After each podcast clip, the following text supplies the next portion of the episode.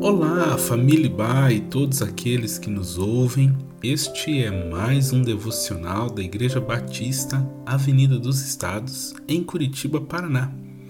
Aqui quem fala é o Marcos Vicente. Hoje, dia 7 de setembro de 2020.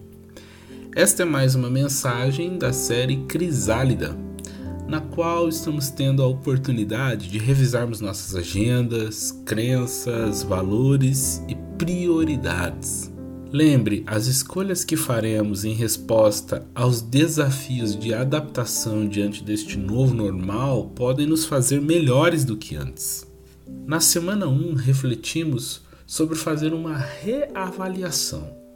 Nesta semana, vamos falar sobre melhorando nossas prioridades.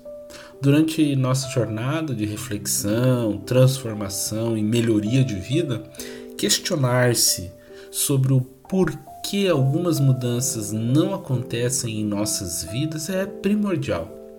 E a falta de prioridade é um fator relevante a ser considerado.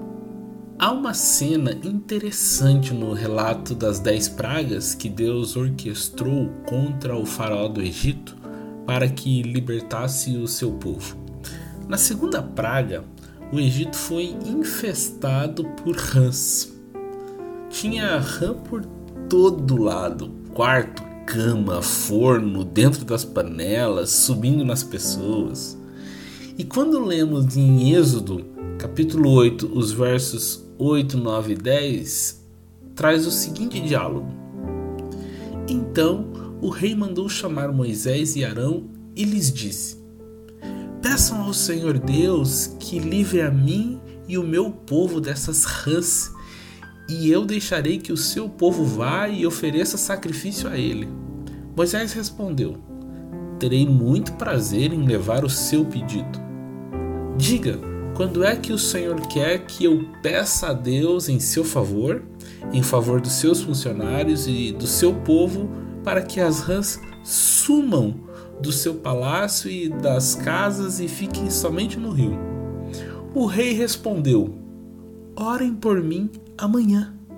E Moisés disse: Ó oh, rei, vou fazer como pediu, e assim o Senhor ficará sabendo que não há outro Deus como o Senhor nosso Deus. Amanhã? Como assim amanhã? O Egito todo assolado por uma praga nojenta e o faraó adia a decisão delas irem embora? Por que passar mais uma noite dormindo com as rãs? Parece loucura. Mas me parece que fazemos isso o tempo todo. Protelamos, deixando para depois mudanças que sabemos serem boas para nós. Por quê? Por que amanhã?